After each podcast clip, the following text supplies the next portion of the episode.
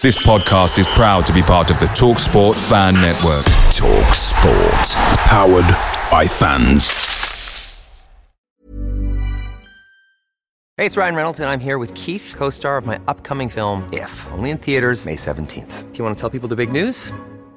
All right, I'll do it. Sign up now and you'll get unlimited for $15 a month in six months of Paramount Plus Essential Plan on us. Mintmobile.com slash switch. Upfront payment of $45 equivalent to $15 per month. Unlimited over 40 gigabytes per month. Face lower speeds. Videos at 480p. Active Mint customers by 531.24 get six months of Paramount Plus Essential Plan. Auto renews after six months. Offer ends May 31st, 2024. Separate Paramount Plus registration required. Terms and conditions apply if rated PG.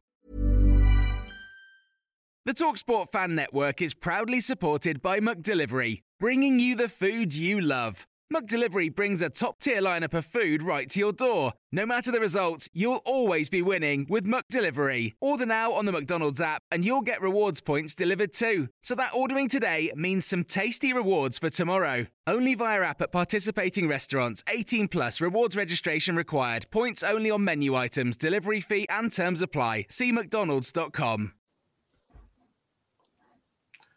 Good morning. This is Talking Devils, the leading independent Manchester United podcast. I'm your host, Wayne Barton, joined by two of my favourite people to talk over United's wins um, over the last week. It's Been a real indulgence for me over the last 24 hours. I uh, went to the game with my nephew and one of my very best mates in the entire world who's joining us on the podcast this morning, Dave Murphy. Um, how are you doing, Dave? You all right? Yeah, I'm doing doing pretty well. Jet lag is jet lag is, you know, finally crushed, and I had a, a, a nice sausage and bacon sandwich this morning, so I'm I'm happy and all set to go. And obviously, always, um, as always, joined by United legend Paul Parker. How are you doing, Paul? I'm good, thank you, Wayne. Not bad at all. I haven't had anything to eat yet, even though even though I've been up since half past six this morning, not eating a thing. And now David has come out and said that it's absolutely killing me now. I'm a little bit, I'm a bit green-eyed monster here. All round to Dave. He can make us a breakfast. Uh, morning, Ben. Hope you're doing well. If you're watching live on YouTube or Facebook, um, please like and subscribe. If get, feel free to take questions in if you're watching live as well. If you're watching the replay, say hello. Feel free to comment. We do reply. If you're listening back on the audio podcast, be sure to like and subscribe on the platform you're listening on. And if you're watching through Twitter, um, if you want to join in the conversation, you need to get onto YouTube or Facebook. So you can't see the comments there. Um, so obviously we're going to talk about West Ham and, and the win, but uh, just a quick note on the win over Sheriff. Paul, um, a lot of fuss was made over the wide players. First of all, Garnacho, we talked about his um, need to start a game, and he did, and he, you know, he didn't pull up any trees, but he was pretty good. He was confident. He played in that kind of aggressive manner we were hoping to see. There was never any moment where you felt he was overawed by the performance. And then you had all this um, stuff about Antony on the other side when he does the 360. In fact, we win a game 3 0. And all that anybody seems to be talking about is this trick that he does with the ball, which I'm going to be honest, watching it live, he does the spin, you laugh. It's like a little bit entertaining. He kicks it out of play, you go, oh, that's a bit deflating. But then you go online and you see that everyone's kicking up a fuss about it, and I'm like, oh, I really want him to do it again on Sunday because it's just entertaining. And like you know, at that moment in time, Sheriff were playing with a ten man defense. He's basically look, I'm giving him the benefit of the doubt because we've seen him try it before, so it's not always the case. But in this situation, he's spinning with the ball. He's kind of like saying, someone's got to come and try and dare and take it off me. Um, and they weren't making any kind of commitments. Um, what what did you make of it, Paul? I mean, you're you're a pro, long in the game. You've been a fullback marking a player, doing something like that. What would you have done? Well, I mean, be honest, I'd be disappointed if someone was that close to goal where he was. He was reasonably close, and I was that far away. But I think you'd just be stunned, really, and you would laugh. You would laugh. I don't think easiest thing to come out and say I'd want to kick him, but I don't. That was never in my DNA to go and do that to anybody in that way. But I think I'd like to get. I would like to get closer to him and hope that he would try something where I could go and nick it off of him. But I think you've hit the nail on the head by saying we're moaning in, about today's football, and I'm one of them. I, I moan about about the Premier League, and I hate saying that word. I hate those words, Premier League, because it's no different to any. It's still men playing football. It's it shouldn't be shouldn't be trying to distance himself from the football league. It's all together, but the word is entertainment, and that's what the Premier League is is lacking on a regular basis. There's people who want to entertain. It's made it so saturated by money, money, money. Everybody earning money, but that goes out the window. Entertainment because everyone like Bournemouth. Bournemouth play to disrupt. Yeah. I had to watch them against West Ham on Monday. The only thing that stopped me leaving was the fact I had a microphone around over my mouth and earphones on. Otherwise, I would have left early. It was painful, painful watching Bournemouth play. They haven't changed from the Championship. Everything is gets a kick on the ankle, hold your head. And, you know, when someone's breaking away, fall on the floor, hold your head. It's it's, it's absolutely terrible what they do. So entertainment is key. And when people are paying the money they're paying to come to a game and then to go, and then to get a ticket to watch a game, and they're only seeing really an average 58 minutes of football, then when someone goes and does something like that, you think yourself, that's what people want to see. That doesn't matter whether or not he, he missed. It doesn't. The ending's poor as it was but it's something different that everyone starts laughing. Everyone's doing all different little clips of it on Twitter. I've seen dogs running around in circle. I've, I've seen so many different things going on. So, that, so that's what it's about. I mean, that's, that's yeah. things like that when you suddenly, when you see something like that on social media, you go, yeah, that's the bits I can relate to where everybody can see everything. But what he done would if he wouldn't have done that if the scoreline had been different. He'd done that because the game was won. They weren't going to get beaten, and to be honest, he doesn't care. And he'll he'll go and do that. If that was against Liverpool, and they were three 0 up, Manchester United, and he was to do that, then every United fan would absolutely love that. There's always another game, of course, but it's at that moment. It's and that's what it is really. Football. It is about a moment, and and that and that kind of maybe lifted everyone up because the game was done and dusted. wasn't the most exciting. So fair play to him. Um, I hate to have to correct you, Paul, but he did it at nil nil. But the point made, oh. he did the skill at nil, yeah. but it doesn't matter because it was against again, not to be too disrespectful, it was against a team who had no ambition whatsoever, and they weren't ever coming to threaten to try and win. And Ben said he's looking forward to the Bournemouth game in January, well, especially now they moved the kickoff time to like I don't know, twelve o'clock at night or whatever it is. Um, Dave, uh, two United are, are, always at the best when they've got two wingers of different um, skills. You know, you see one doing one thing on one side and one doing the other. So in, in Garnacho, you've got someone a little bit direct. So you were there to see his full debut, which was a nice touch. And then you've got Antony doing um, the tricks and the sort of circus on the other side. What did you make of it? No, I, I loved it. I, I agree 100% what Paul's saying. You go to football to be entertained. Um, I, I get that there's there's certain games that you know you got to be cautious, but you know even even though the game was only nil nil, um, I think I think what Paul may be referring to is that it, it was a game we were never going to lose. It was we were absolutely destroying them. Um, it was all one way traffic. Uh, for me, it was very comfortable to do it at that moment in time, it was it was I thought it was great. I'll be honest which I really did. I don't understand the uproar. I do understand the uproar about it in one context that it was a Manchester United player doing. Any other player than any other team wouldn't be getting the backlash that we're getting. But I I I'd say continue as is. I love Antony. I think he's a fantastic player. He's very raw.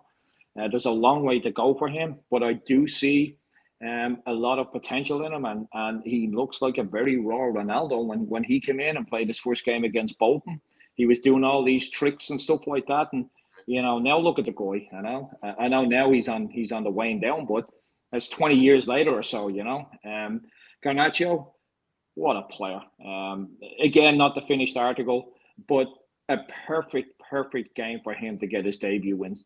A team that he could run at, and he was to to just jump ahead to the West Ham game uh, yesterday, he was the type of player that we were missing on that side yesterday. You know, Elanga was just, I, am not sure what was up with him at, at, in that game, yes, but I think Garnacho deserved the starting spot in yesterday's game on his performance uh, against Sheriff the night.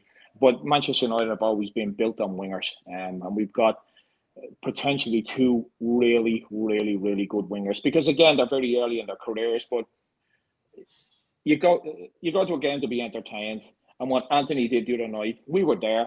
Everyone cheered and laughed and clapped. It was Yeah, the disappointing thing that you know he passed the ball and it didn't make it to the to the to the forward. But if I hadn't made it, let's just let's just ask that question, mate. If I had been one foot in rather than one foot out, we'd be sitting here going, we have a start on our hands. Um, but we're not, you know, because we're Manchester United, we tend to be, you know, beaten down a lot more when we when we do the extraordinary. And and that was just I loved it. Long may it continue. That's what I say. And Garnacho, I think he's a big, big prospect for the future. Now, of course, we've been down this road before with uh, with a few players on the wing. Uh, Januzaj to name one, um, but I think this Garnacho guy, I think Ten Hag is is doing the right thing with him. He's just gonna he's just gonna feed him into that team uh, against opposition that he knows he can take a run at. I think I do think he deserved the spot yesterday against West Ham, but I also understand why Ten Hag didn't put him in there. It was going to be a tough game. It was going to be a tough battle. Uh, so yeah, I'm I'm really excited about those two wingers, especially Antony. I think he's an absolutely phenomenal talent. Yeah, a couple of comments in. Lee Lawrence, former United defender. Look at that. We get United players on the show and, and watching as well.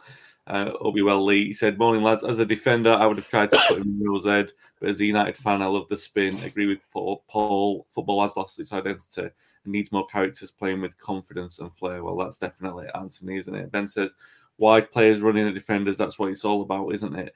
I love the excitement of not knowing what will happen when Antony and Garnacho get the ball. Yeah, and yeah, it's funny because that's it. That's the one. That's sorry, yeah. sorry to cut in. That's that's exactly the answer. You know, we yeah. just don't know what we're going to get from Antony, uh, especially Antony. You know, you don't know what he's going to do, and doesn't isn't that what gets you excited and gets you up off your seat?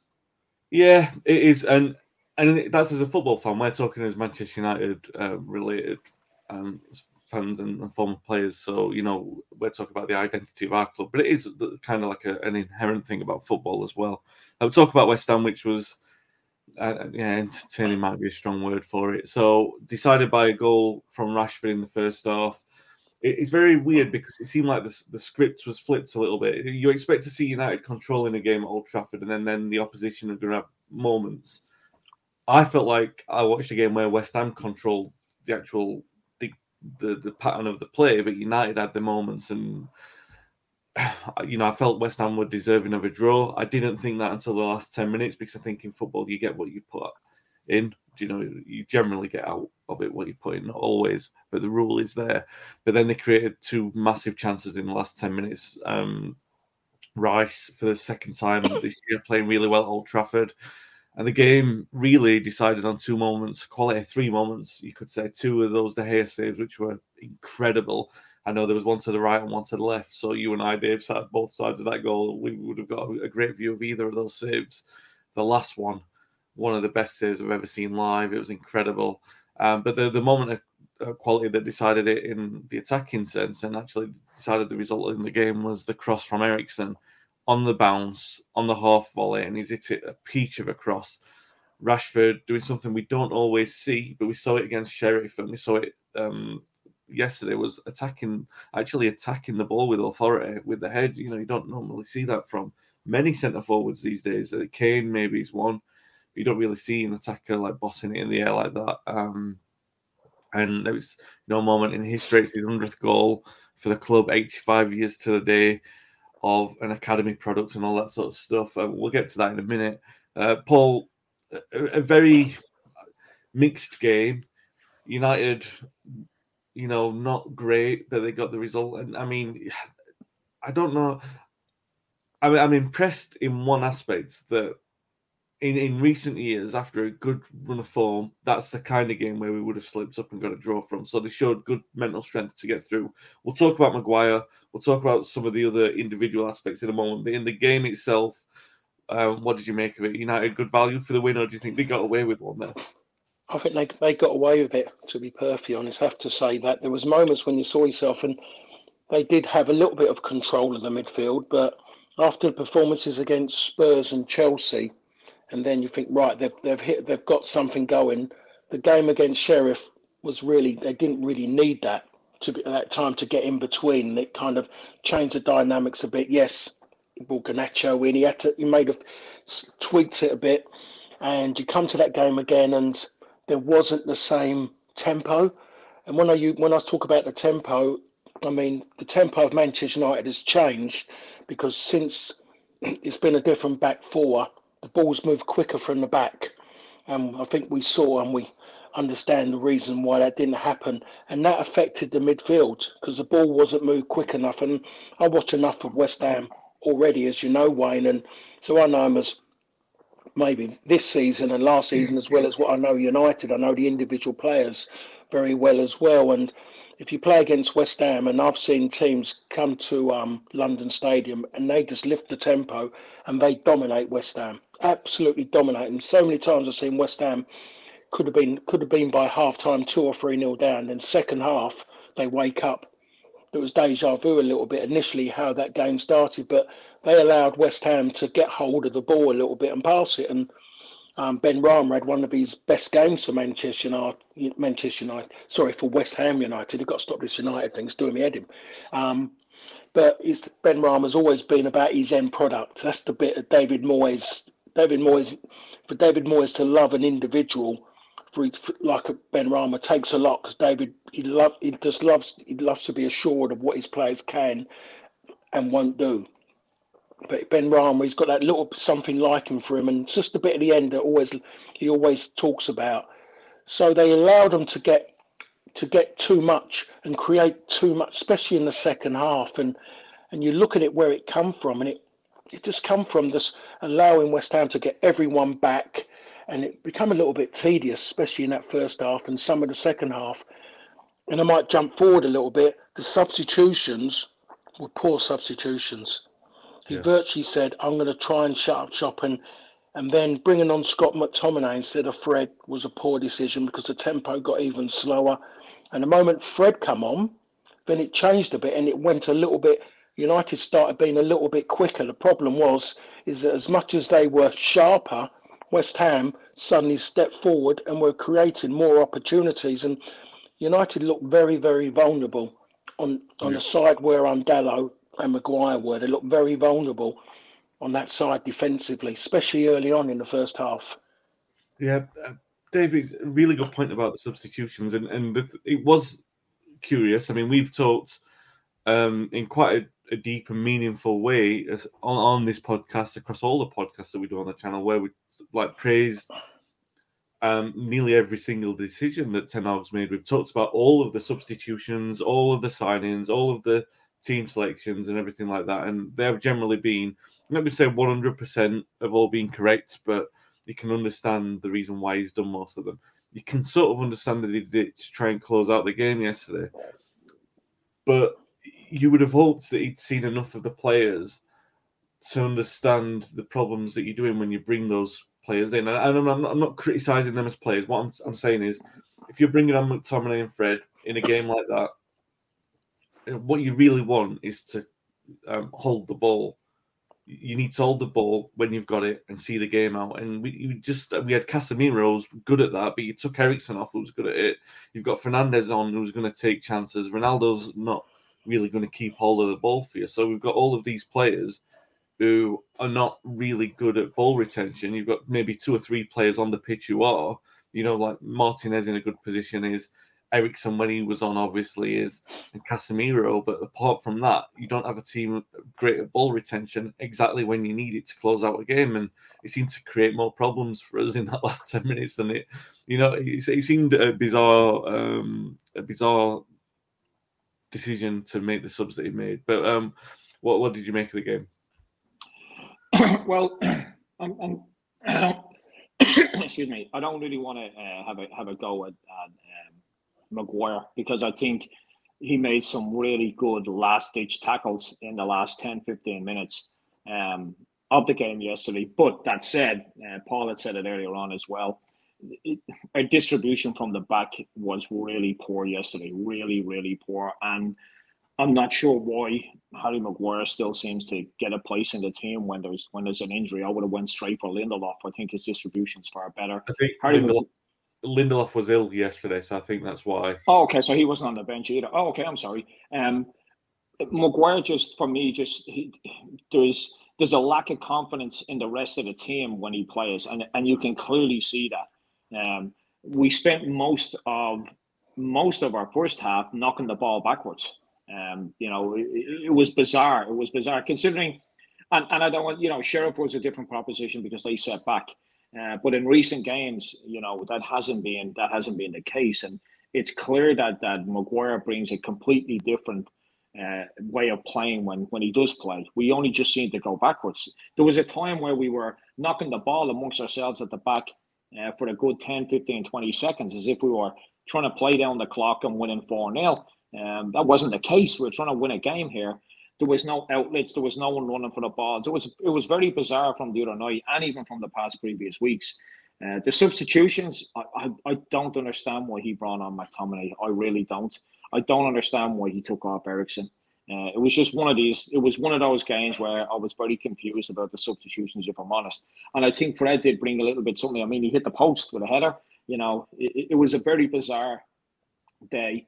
But what I will say is that it, it's it's refreshing that after such you know of many years of of being the last game at the weekend all our rivals around us dropping points. We never seem to capitalize on that. Yesterday yeah. was was the big bonus from that. Three points is great, but to, to capitalize on it when teams around us drop points, that's been a long time coming. Um, and it, it felt like an even bigger victory because of that. I mean, the, the game was by no means a classic, uh, but I think I think overall we we did deserve to win it. I know you and I had a conversation at the end, and you said that a draw would have been a fair result. I didn't think that way. I thought West Ham, you know, didn't really offer much. I thought they were time wasting from the very first minute. You know, they were constantly going down. The goalkeeper was constantly running from one side of the pitch to the other to decide where he's going to goal kick. They were there for the point. That's all. Um, they nearly got it in the end. You know, with uh, De Gea's two saves were just out of this world. There was actually a third one where it was hit right down the middle as well, uh, and he knocked it over. Uh, but it was absolutely it was it was a good performance. Yes, not the greatest. Um, but I do, you know, I, I agree with Paul 100%. Their back four was just, it, it was just lackluster. It, there was no ideas. And that's where we've been building. And it did affect the midfield and then it does affect your forward line. So um, hopefully Varane is back. Hopefully Lindelof's back even quicker. Uh, like I said, I don't want to. I don't want to have a go at Harry Maguire, but I just think that we we were very shaky when he's in the team, and I think I think it has an effect on the rest of the back four when he plays. Unfortunately. Yeah, um, I'm going to come to this point uh, made by Ben and also tie into um, my assessment of Maguire. We were just talking about it before we came on air, and it, I'm seeing a lot of sort of split opinion about his performance. He's been praised for his contribution. You know, the, the headers at the end. You know, there were three or four that he dealt with with some authority. There was the block in in the live heat of the moment, I felt it was a block that was actually going towards the goal. I thought it was a, a near on goal, but it turns out he, on the rewatch that it was a, an excellent block. Now, not in terms of defending, it was his body positioning that got the block in. You know, it's not like he, he went out there and made a tackle. His position was good and the ball diverted to, to um, a better place. But is this point made by Ben. Is it always a bad choice to be more defensive, Paul? I know it's accepted wisdom in football, but what if the team are good at it? And this is what we were talking about before. It is good what he did in the last 10, 15 minutes. He, he did defend with some authority. But when that has come at the cost of the fact that the slowness and the labouring of the play for the previous 75, you know, we could have, I'm not saying we would have easily been two or three goals up, but it's kind of like, and I, I was trying to make the point before. It's a it's a difficult point to articulate, but like Ronaldo's last minute goals last season, it was great because it was Ronaldo scoring a last minute goal. But if you'd not played Ronaldo and you'd had a, a, a more free flowing forward line, you might have won that game two or three nil without having to uh, need the last minute winner. And that's kind of where I am with Maguire. Yes, he was great at the end, but it, it kind of created problems before that. So um, what do you make of what Ben said there? Is it is it a bad choice to be more defensive in, in the moment in which Ten Hag chose to do it? I don't know. United have never ever, if a manager ever decided to come to United to, to be defensive minded, then you know, then he wouldn't last long. He wouldn't last long. The fans just wouldn't would never accept that. But I don't think Ten Hag actually set out in that manner. And you said something when we was talking off air um, about this, Wayne, and it's about the way you have to play if you're playing for Harry Harry Maguire. He sits back, he sits back deep, and he'll defend the D at the top of the box. Um, we've seen that so many times, and there was a point when West Ham got in on the right hand side. I think it was Jarrod. It's near the end, last 10, 15 minutes. Jarrod Bowen has made a run. It should have been delivered by um by Kehrer. Should have delivered the ball to him early, didn't. Jarrod Bowen has stopped thinking moment gone. By the time he's turned around about to give Kehrer verbal, but he's not the ball. So he's turned and run again, and he should never have got it because maybe Luke Shaw should have maybe seen it, but he's gone for it. Everyone's arms gone up. I'm thinking he's offside. Yeah. He wasn't. So when I see the replay, Harry Maguire is behind the other three. So he Yeah. plays him on from the other side, on the other side at right centre half. So it allows Jarrod Bowen to get in and put. I- don't know what the end product was in the end, but it was a great opportunity to knock a ball in behind behind um, the defence. Now, you've mentioned you've mentioned it. David's mentioned it as well. Harry Maguire was quite solid, and people talk about the last half an hour everything transpired because of how deep he started. If you put Harry Maguire into a lesser side of Manchester United or drop him a, a lesser side in the Premier League and drop him a division, he'd be a great centre half because he'll sit deep and he'll block, he'll fight, he'll win all the big headers. When team when teams are playing desperate football, trying to nick, nick it, and he'll walk off and he'll get plaudits. Now, when I was defending for Fulham and for QPR, we was like that a lot. So everything I'd done was bang. I was constantly defending all the time, big games and game was all. But then when you step when I stepped up and come to Manchester United, it changed. I wasn't co- constantly under this barrage of teams coming forward having to make, you know, saving tackles, last ditch tackles. If you play for top teams, any top team in that in that manner, you're you're looking to win trophies. You don't really get that many opportunities to make those kind of last ditch challenges. They're few and far between, and people can know them straight away. Harry Maguire is still defending like he was at Hull, still defending like he was at Leicester City for Manchester United. That heart, that reminded me of it. It's like everyone talked about his performances for England. England were last ditch 2018. He was he was like called a colossus in that, and that tells you it was all last ditch. And it started that way. It became that way because, as mentioned, we laboured. So we allowed West Ham pushed up. David Moyes knew and pushed up and tried to win the ball higher up because they were sitting so deep when they passed the ball. Varane hmm. plays, Lindelof play. The ball's given to them. They they sprint. They have a little burst, five, six, seven, eight yards, and then to see what happens in front of them. See if they create something because they've attacked a space at an angle and then they stop. And if there's no no space created, they change the angle. Harry Maguire gets the ball. He's he dribbles slowly, slowly, slowly.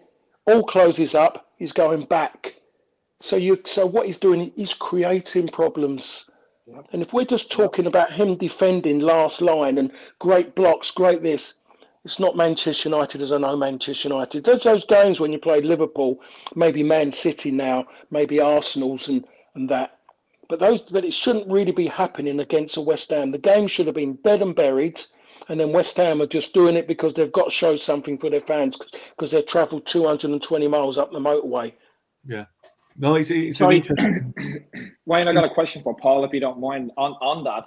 Um, because he said that that at Fulham and at QPR, that's how he defended. When he came to Manchester United, then he had to change. Um, so the question is, is is is it a is it a personal thing that he has to change himself? I mean, did Ferguson tell you how to change, or did you realize that hey, this is different here? I've got to change my game. Uh, the question really is: Is this on Harry Maguire to do this, or is it on the coach to make him do it?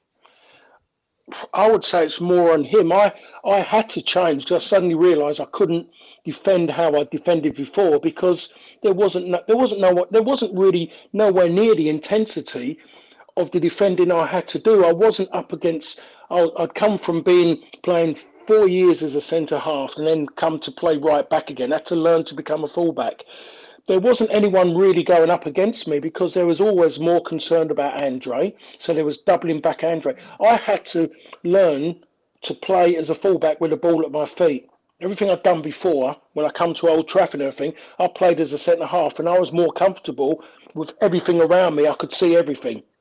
I suddenly had to play in a corridor and my and my games dynamics of my game changed. So I had to change from being a constant defender, blocking, man marking people, getting close, attacking the ball, you know, win at all costs. I had to change, and my game. I had to concentrate more. So physically, mentally, so physically and mentally, my game changed. So my first season at United, I had my first bout of injury problems. I never really had an injury problem as such. I got a hamstring hamstring problem. I never had a hamstring problem in my life before I joined Manchester United because of the games were a different intensity. You was going away from home. Teams were just hitting you. They want to beat you so they can have a celebration in the dressing room.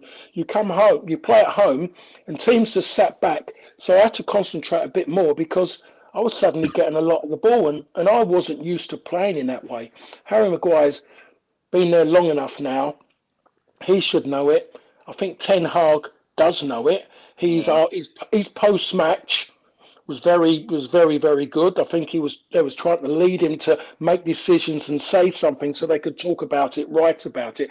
But he said everything very pro Harry Maguire. But he knows in his mind, he knows in his mind, he knows, and I think everyone out there knows that everything's United's strength has been since Ten Hag has come is because the intensity from the back line, which yeah. Which then transfers to the midfield and being a great mid, the midfield is now better person better personnel in there now to shift the ball and see things. Because Casemiro's passing in the first half was excellent. The way he was just passing through, and then the front line is where at the moment that one area where can be really not maybe not tweaked as much because there isn't a window to buy, but it can be still tweaked from within, and that's the area which I think everybody was saying. I'm, i think you two would agree with me is where we're lacking at the moment, where yeah. people are juggling at the moment to who should be playing, which three at the moment. Rashford has made a slot for himself. Definitely, Antony has made a slot for himself. The question is that other slot. Is it going to be someone to play in the middle, or is it going to be Rashford in the middle and someone who's going to show more consistency in the wide area? That's the bit that everyone would be juggling about at this moment in time. Everyone knows what they want to see at back four. Everyone knows the players they want to see in midfield in more games in more games than any other game. They want to see a more regular. Up front is where people will juggle. So it's either going to be Rashford in the middle or it's going to be Ronaldo. There's a lot of um, as I said, I think I said it before. There's too much, too many supporters. They're supposed to be United fans, but they're supporting Ronaldo rather than supporting the team, which is a big worry. What I really find fascinating, and I, I, this conversation is going to, not this particular one, but the theme of the conversation will probably continue for a couple of years. Is Ten Hag's obviously got a very defined, a very clear, defined way that he wants to play, and then you've got the strength of the personalities within that the club. Do you know what I mean? And how they contrast or, or you know, like Maguire, like you've said in, in such detail there, Paul, he's such a distinct personality in terms of playing profile and how that contrasts with what United are trying to do. And you could say the same for Ronaldo, you could say the same for Fernandes, really, in, in a certain way, that he, he fits the profile of what you want to see from a United player in terms of the risk that he takes and the entertainment that he brings. But does he really fit the overall kind of thing that, that Ten Hag's trying to do with the fluidity of the midfield. It's those kind of um, from from a supporter perspective, as someone who enjoys the sort of problem fixing aspects of it. It's really one of the most compelling aspects of what we're seeing with Ten Hag. Um, just on a more positive aspect of the defense, because there's certainly some aspects to talk about. Um, so we got some comments in here. I don't want to gloss over completely Martinez because Martinez was outstanding. There's no mixed um, feelings about that. He's been outstanding for weeks, so we're going to give him his full credit there.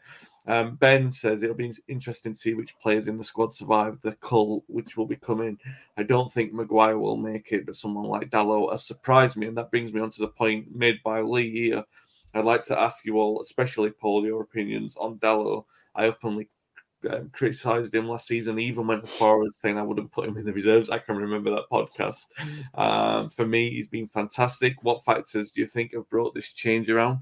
And it's true, Paul. I mean, we'll come to you first, obviously, member of the Fullbacks Union.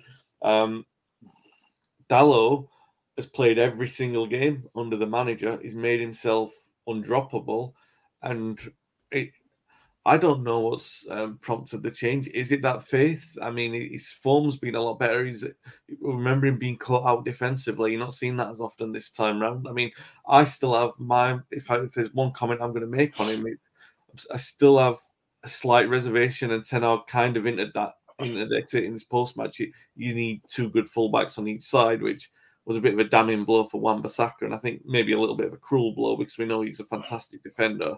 Um, maybe not a fullback like we've been talking about profiles of players, a fullback cut out to be in a, a United side like this. Certainly not one who's going to play in the midfield area that Dalot occupies.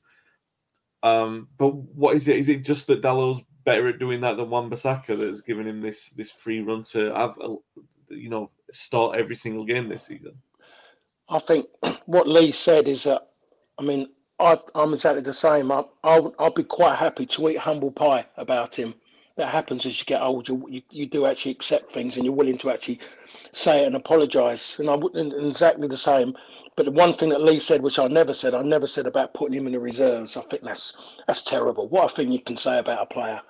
But um, um, but I think if I'd have thought about it, there's a good chance I would have said it if I'd have been on a rant or something.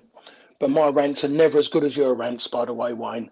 But um, Dalot from is absolutely incredible, and I would say it's about the managers who he played under previous didn't like him, didn't trust him.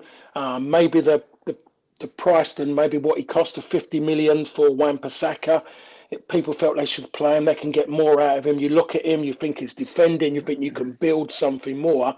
But he's come in Ten Hag and he's just gone bang. He's done it straight away. He hasn't entertained it initially and then and then made a change. He's gone, no, this is what I'm going to go and do. And you look at what fullbacks are doing now, and thank God I stopped playing now is that fullbacks now, as you mentioned about Dalot, he steps in the midfield and he steps. Sometimes he pops up in central midfield, you know, which you've seen a lot of lot of fullbacks now doing that. I mean, Zinchenko does it for Arsenal. Arsenal fans love him, but the only problem is he can't stay fit. He goes in central midfield and he's maybe better than what Arsenal have got in central midfield, but he, they play in that fashion. They try it with Tierney and he ends up like it ends up a nightmare. Ends up like the wrong the wrong things in the circus ring. Um, but defensively, his positional sense is a lot better. You can see by the way he's playing, he's absolutely loving his work. Just by what every time he makes a challenge, even though sometimes I cringe when I see the high fives. I, am not sure about that because football's got a funny way of throwing egg on your face. Make a saving challenge, someone come up and say well done, but high fives and all of a sudden the saving challenge puts out for a corner, corner comes in, bang, you could can, football can do that to you sometimes.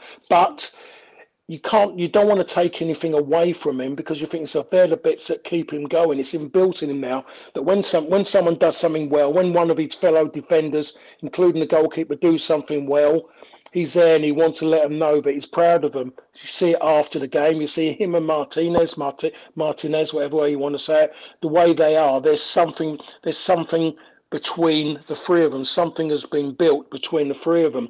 Varane was there doing that as well. Luke Shaw hasn't been really invited into the party yet at this moment in time. But Luke, Luke Shaw at the moment is showing is showing good things. Yeah. The hardest thing, as I always say about Luke Shaw, we always got you've got to take it game by game because it can flip just like that. Everything about Luke Shaw, he's in control of. He's con- in control of his own destiny. I still think he's got to pull his socks up. He's got to pull his shorts. He can't have socks down. He looks like he looks like the smartest tramp in the world at this moment in time, wearing brand new gear. Looks terrible. Um, I don't think the man upstairs watching from the director's box would be too pleased with it. By the way, if, uh, he was always concerned that we always had our sh- shirts were outside the tops. He didn't like shirts outside of shorts. Only one player could do that, and that was Eric. Um, and he'll tell us that Eric would look look better than what we did. That's why he could do it, and and that's a fact, by the way. But Luke Shaw is doing absolutely fantastic. You can see it when he gets forward. You can still see sometimes when he's lazy defending, he doesn't want to run back sometimes, and he blocks people. Too many silly bookings, but everything is is right with Dalot at this moment in time. You look at his performances, and because he's maybe not assisting, if he was assisting then everyone would rave about him. But no one raves about him because of his defending. So as a fullback, you have to assist or score goals, and they'll talk about you. But when you're doing your job properly, people don't want to talk about you. I don't know. That's some for me. That's something wrong, and that's when I actually renew my union card for the fullbacks and say, why isn't he getting more pats on the back outside of Manchester? Because his, his performance is as good as any right back in the division, and it's and it's better than the right back forty miles up the road. But they'll Yeah. talk about him when he puts one cross in that someone heads in every si- every six seven games. That's that's well beaten, but not defending. Um, Dave, I- just for expedience of of the pod, um, I don't think you can improve on what Paul said about Dalot. So I'm going to come to you with a different comment in um, from Patrick's question about um, Bruno Fernandes. Do you feel he's become less? This is Patrick's question, by the way. Has he become less productive in terms of stats, into what the fans are sort of seeing, and Sky Sports going on about? I, I guess he's talking about goals and assists, but more effective for the team under Ten Hag. Do you think that's a fair observation? I, I think it's a cracking question, and it is a really good observation. Um, you know, Bruno Fernandes has definitely changed this game under Ten Hag. Uh, I mean, I love Bruno Fernandes. He's one of the few players in the league that will constantly try to make things happen. Um, he's he's one of the very very few players at Manchester United outside of Eriksen and now Casemiro that will try that killer pass.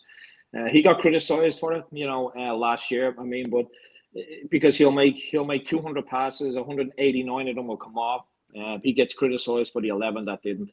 Um, but I think it's a great question and it's a great assessment. Yes, his his even though his his goal stats and you know his uh, assist stats have gone down, I think he's become more of a team player uh, than an individual uh, contributor, which he was for the past couple of seasons.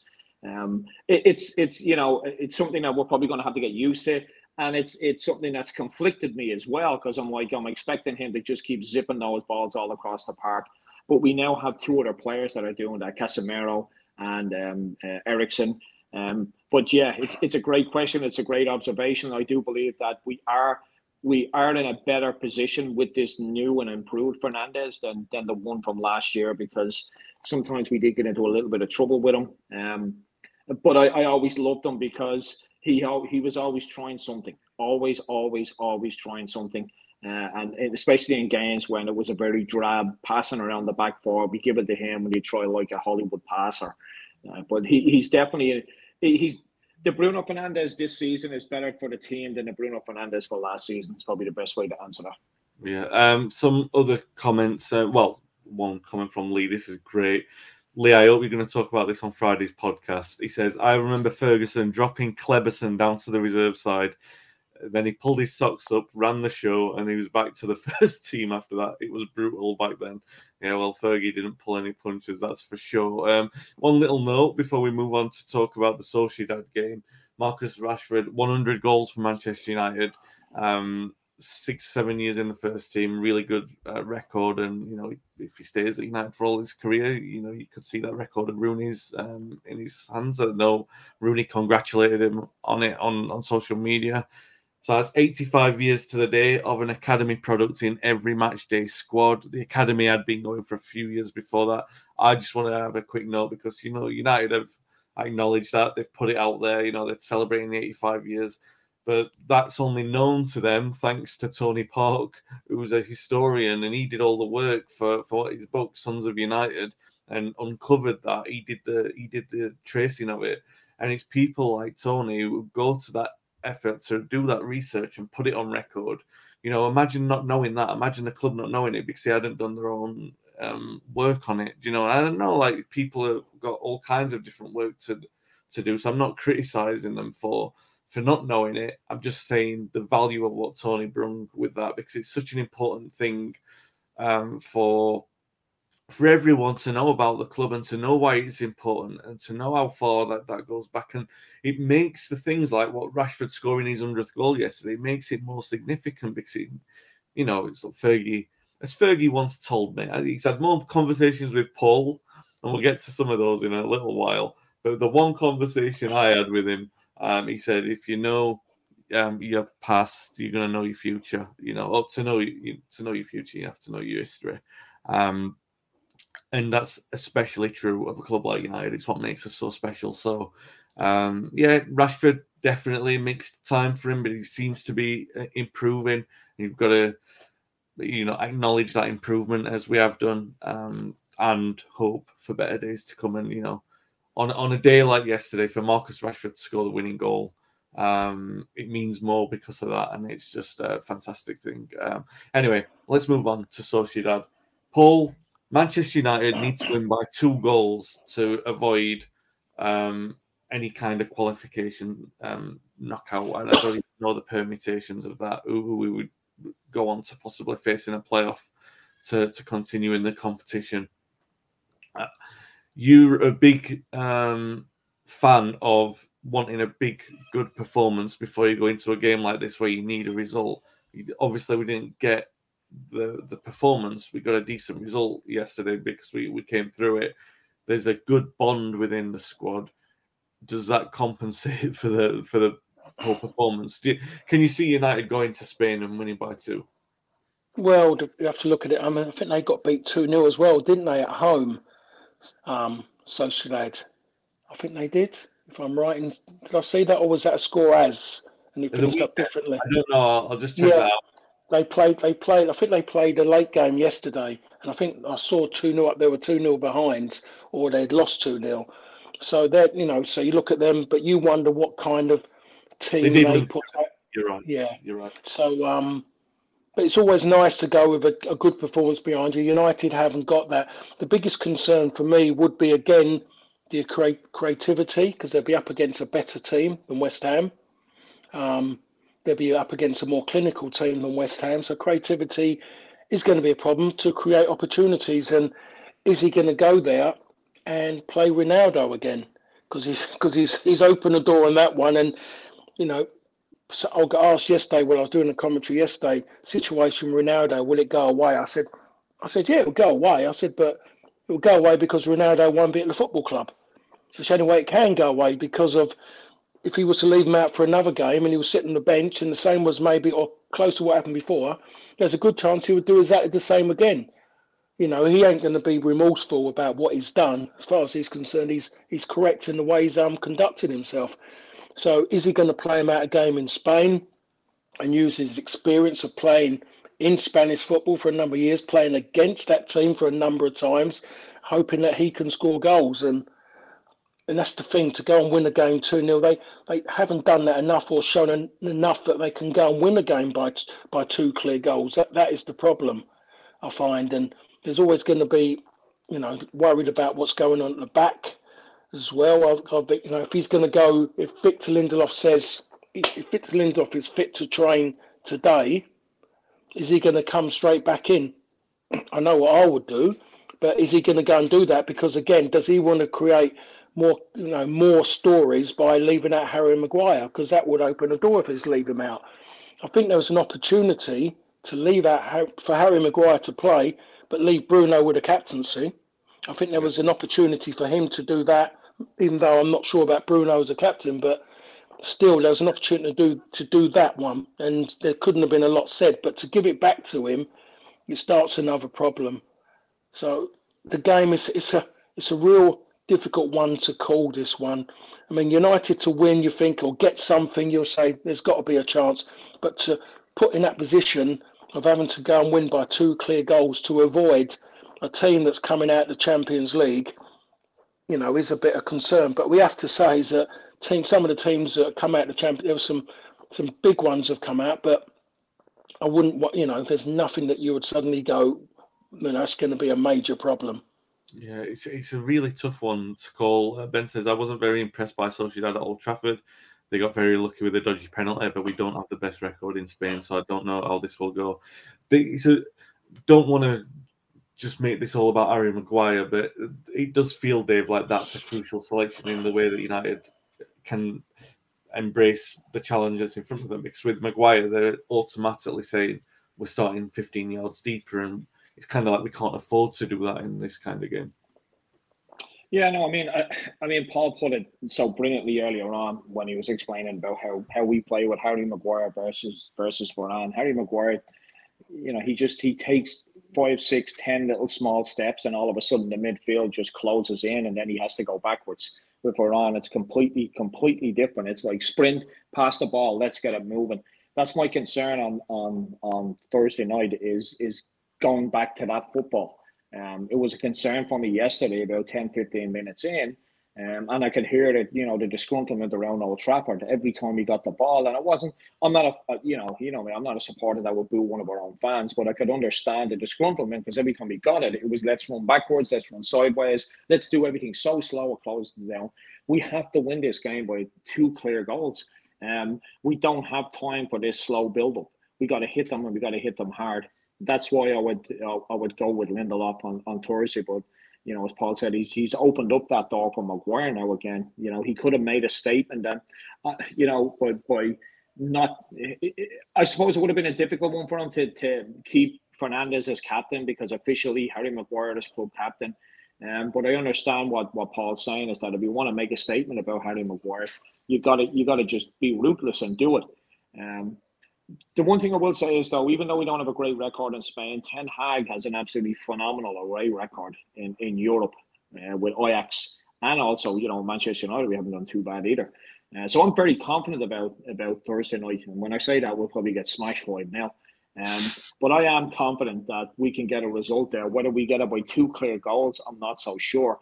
Um, it, it is a concern going into that knockout stage with some of those teams that are coming from the Champions League. Um, I, am not over familiar with the rules, but I, I believe it's just a free for all. You know, we could get Barcelona, we could get Juventus, we could get any of those teams. And at the end of the day, even though they struggled in the Champions League, it's still Barcelona, it's still Juve, it's still Atletico. Atletico is a team that I would definitely like to avoid at all costs. It really is. They're just a dour, dour team. You know, they, they come and they just smother everyone and then they nick a goal. Um, if we're going to be built to attack, we're going to suffer. But I'm confident about about Thursday night. Am I confident about winning by two clear goals? I think a lot of it comes down to that centre back selection. Uh, whether it's going to be a fast moving game or a slow moving one. If it's a slow moving one, 90 minutes is not going to be enough to, to, to get two goals with Harry Maguire in the team. And I don't want to keep bashing him, and I'm not. I'm just stating facts. I just think we have a completely different dynamic when he's in it. Um, it's a much slower pace, and we just don't need that. Uh, up front, uh, yeah, he has he has created a problem again by by selecting Ronaldo, but I'm, I'm not sure he had much of. Well, he could have went with you know he could have went with Sancho yesterday and and Rashford up front, and um, I don't know. I, I think Ronaldo's days are numbered. I think January could be the time when he when he does move on. Um, but I'm, I'm like I said, back to the game. I'm very confident. I'm I'm confident of going there with with Ten Hag's record in away games in Europe. Um, I'm very very confident more confident than me. Then I, I, think it's it's the idea of the two goals. Do you know what I mean? And United traditionally do it the hard way, so you know you know that that means we're conceding a goal in the first five minutes. Not that do we bring I, back? Do we do we rank Ole for one game? Maybe you know uh, for that one night in Paris. You know, one night in Sociedad. Maybe I don't know. Yeah, maybe, maybe, maybe. I, am not being critical. Uh, Paul, it's just that sometimes you did put us through the ringer. You know, we enjoyed the ride, but sometimes it was like I am remembering Oldham specifically. Um, we were put through the ringer sometimes. Um, white knuckle ride following Manchester United. Um, so after Sociedad, no matter what happens, we're playing Aston Villa in the league, um, playing them at Villa Park. I remember playing them at Old Trafford earlier in the year and Gerrard coming in, coming out, giving it the big one to Stretford End. We're not even going to get a chance to get another goal at him because he's been sacked. Um, Unai Emery, who's got a good record against United, um, you know, they, they won 4 0 against Brentford. They lost by the same score in Newcastle. So you just don't know what you're going to get with this Aston Villa side. One thing that you're going to get with United, Paul, is no Bruno Fernandes. I know you've we've had mixed opinions on him. I know that you spoke about his recent improvement as well, but uh, it could be somewhat of an opportunity to see how the midfield plays without him, couldn't it? I mean, what do you expect to see down there? Um, yes, it's a great opportunity. I, am hoping that he, he'll bring Fred in, and he'll play. He'll play Fred. I really hope he does that because Fred has, when he's come on, you could see. I mean, he's a really good player. Plays so well for his national teams. Plays played a hell of a lot of times with Casemiro. They play together. You think yourself, that's that's the perfect fit if they can play together for Brazil. And I think a lot of people have, have gone personal at Fred when it wasn't needed. He just needed to be told exactly what we told really what he's good at and what he's bad at. And you seeing what he's doing now, he's playing one or two touches. He's getting in the header he got in, as mentioned earlier by Dave. I mean, he got it was a great header, and it was a run. We never used to see Fred go into the box. He yeah. used to be jittery, but now he's he's so much more positive. And if he was the first substitution yesterday, I would have understood that more. But he wasn't, so I did, it made United more static. Then he he had to bring him on in the end to get a little bit more life in, and legs in that midfield. So it didn't make much sense. So I'm hoping that he goes with Fred. With going back to um, going back to Fernandes, yes, I've been very critical, but again, his games against Tottenham and Chelsea were his performance for him was very, very yeah. good. There were still his moments, and you still see it when he goes down. There, someone touches him, and he goes down. You think yourself, just keep your mouth shut. Just don't don't go on and on and on because you're you're grating everybody by what you're doing, your reactions. But it's like, quite ironic, really, that his best, his two best performances in, I, I might even lengthen it now, maybe 18 months, was those two games. And ironically, Ronaldo wasn't playing. Yeah. And I was just thinking, I watched it last night. How many people keep looking to keep giving the ball to Ronaldo in goal scoring in position? They're looking for the crosses. Um, um, he had two opportunities, um, Radford, Radford, sorry, Rashford. One of them, he just he just missed it the header. Then he done the identical one when he went and scored. And they were the kind of things that people are trying with Ronaldo. They keep trying to do that, and we've seen him score so many great headers. It was all Real Madrid when that's when he that's when he changed the position to a centre forward, and his athleticism stood out then. It's not yeah. there now, so you can't get that because he tried one in the first half, and Luke Shaw tried to do it early, didn't do it, then he's done it, and by then he'd lost that momentum of that run. He was on a standing, but Rashford can do that. Yeah, he can do that, and I just and I just think in teams that Fernandes was trying to his compatriot, trying too hard. Bello does as well sometimes, yeah. and I think there's this thing drawn into giving it to giving the ball, and maybe as well the fact of maybe the captaincy with him yesterday as well. Most he's playing on his mind because maybe he, you know, when he's got that captain's armband, he relishes that point. But captaining Ronaldo might be a little bit too difficult for him. I know it might. Some people go, oh, "It doesn't mean anything." It does. Yeah. It does when you've got someone there. It's, it's like all of a sudden I'm playing. I'm captain of Queens Park Rangers. I come to Manchester United and I'm playing, and people think, "Oh yeah, he's been a captain. He should stand up." Do you honestly think that I'm going to shout and scream at Brian Robson? You know, somebody who I played with for England at that time as well. No, I'm, of course I'm not. Am I going to shout and scream at Steve Bruce? No, I'm not. I'm respectful because they're senior players and they're big names. It doesn't happen. I just think on that side of it, and we're talking about a different mindset as well. Is you think about Ronaldo's status in his homeland, yeah. and then you got Fernandes. You know, you're virtually, you're virtually, you know, you're you're you're trying to demand something from royalty, which yeah. is a which is difficult. That's a really good point. Um, it, it is. Yeah, Portugal, the, sorry, the Portugal point is a great point that I, I never thought of. That you know, back home, Fernandes is you know, with no disrespect to him, he's he's nothing in comparison to to Ronaldo. So, the, I, I think Ronaldo needs to uh, respect that, and in the fact that you know, shouting at the captain's not the greatest look in the world either. Um, but it is a great point that I never thought of is that Fernandes may have that mental block in his head that you know I'm, I'm talking to Ronaldo here, who's who's a god back home in Portugal. I'm I'm, I'm not even on the same level. No, it's something I never thought of. Yeah, uh, on that point though, Dave. I mean, he's never going to get dropped, and no should he because he's still, you know, problems and all. He's still a good cog in that United side.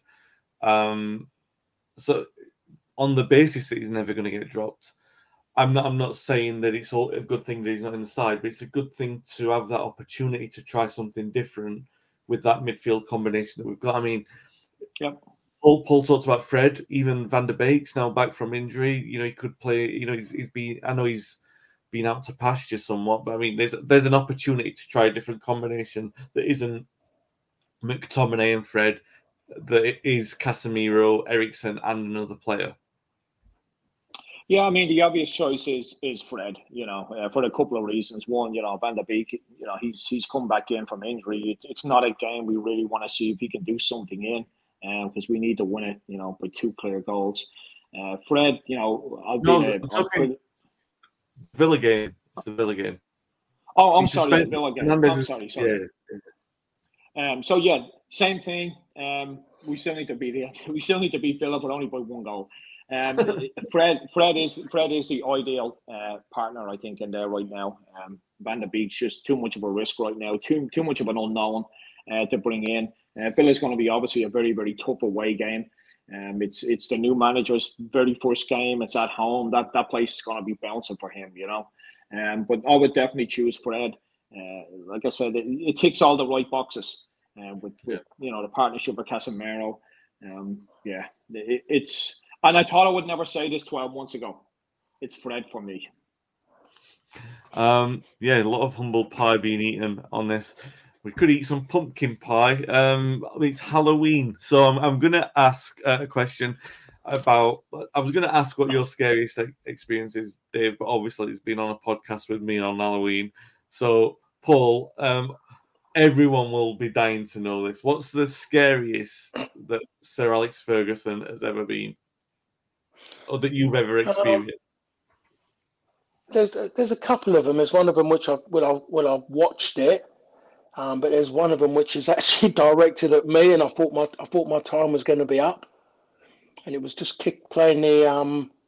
We used to do little boxes at the cliff. You know, there was like the seniors or the like the first team players, and and there was the younger ones, of obviously the Beckhams and the Nevilles and them. And and what happened was is that Giggsy would go and join them. Just we used to do this before, after a little warm up. We used to do the boxes, and then we'd just go into whatever session's going to be set up. So in the boxes, and the boss used to join in, and the boss would would join in, have his big his big Adidas coat on at that given time. I remember it because it was my my first season, and the boss would have his big coat on. And if he, and if anything, if he was walking around and we're talking, was was in Manchester where it's slightly colder than London, he would have his big, you know, his hands in the pocket. He'd walk like that. So the boss joins in. He had the bib in his hand. You have to have a bib just to distinguish a little bit who's in the middle. There's two in the middle. When all of a sudden something's happened and the boss is coming close to me, and I, I think I've done him with a trick. I've done him done him with a trick, and I made and something was said earlier, and it stuck in my head. And Steve Bruce had said it, so it'd come in, and I think I sucked the boss in, and I don't know whether I nutmegged him or played it round him. Anything like that, I'm going to celebrate because it wasn't really in my locker. Things like that. So I've done it, and I made a fatal mistake, and I called him something. I said, "Come on," like like laughing to myself as well because I'd done him. A TV detective, a Scottish TV detective. Oh no! I called him. I said that. I didn't call it at him. I I kind of said it. And then you know when you just virtually, if you could do, trying to drag it back like that, but it was out. It was out there. And you just think that moment and you suddenly feel Oh, everyone man. Everyone around the box staring at you. And he said things to me after, which I won't I won't repeat on here in case you know, because some yeah, way. And he said it to me, and for the next hour and a half, I think I couldn't run properly because I think someone someone nicked me heart because it was gone. It was everything was gone. But I was I was gone. I was sunk. I was just there and. And every, I kept looking at him, hoping that he might smile at me or something or break the ice. And it was just one of those. And even the lads come off, and I'm in the dressing room. I just felt everyone was staring at me. And it took until the next day, the next day, for me to go in. And I was, it's one of them like, it's like something's happened. You've been bullied at school, and you think yourself, I think I'm going to be ill the next day. I'm going to have an illness. I don't want to go. I went in the next day, and he's he's come in, and typical, typical of him, really. You was worried, weren't you, yesterday? Oh, Like that, I was gone. I, I think you saw me. I think I think I'd gone. I'd gone anemic. I just shook my head. I, I couldn't speak. I went, yeah. He goes, do you think you're going to call me that again? I went, like and he just started. And he just started. And he just started laughing. He just started laughing, and, and that was it gone. And when I say that about him, he, he doesn't bear grudges. Yeah. In that sense, it's done. And as long as, as I always say to people, as long as you haven't offended him personally, or you definitely haven't offended Manchester United, they're two unwritten rules and the two strongest ones. And I was lucky; I never, went, I never went, I never went anywhere near that. But I think that could have been the third because it was, it was, it was a moment. Honestly, my head, I was just, I was buzzing. I was, what the hell have I done? I'm back down to London again. That's what I thought it was. That's amazing. Oh, God, well, yeah, well, you live and learn. I bet you didn't do it again. Um, oh, not in a million years. I didn't think about it in case it come out of my mouth. um, yeah, um, well, that's it for this week, guys. Hope you've enjoyed the podcast. Really great to have Dave and Paul on at the same time. If you've enjoyed the podcast, um, please like and subscribe on um, Facebook and YouTube. And if you've listened back on the audio podcast and enjoyed, please be sure to give us a review and subscribe on the platform you're listening on. We'll be back next week to talk about Sociedad and the Aston Villa games. Until then, stay well and thanks for listening and watching. Away days are great, but there's nothing quite like playing at home. The same goes for McDonald's. Maximize your home ground advantage with McDelivery. Order now on the McDonald's app. At participating restaurants, 18 plus serving times, delivery fee, and terms apply. See McDonald's.com. This podcast is proud to be part of the TalkSport Fan Network. Talk Sport. Powered by fans.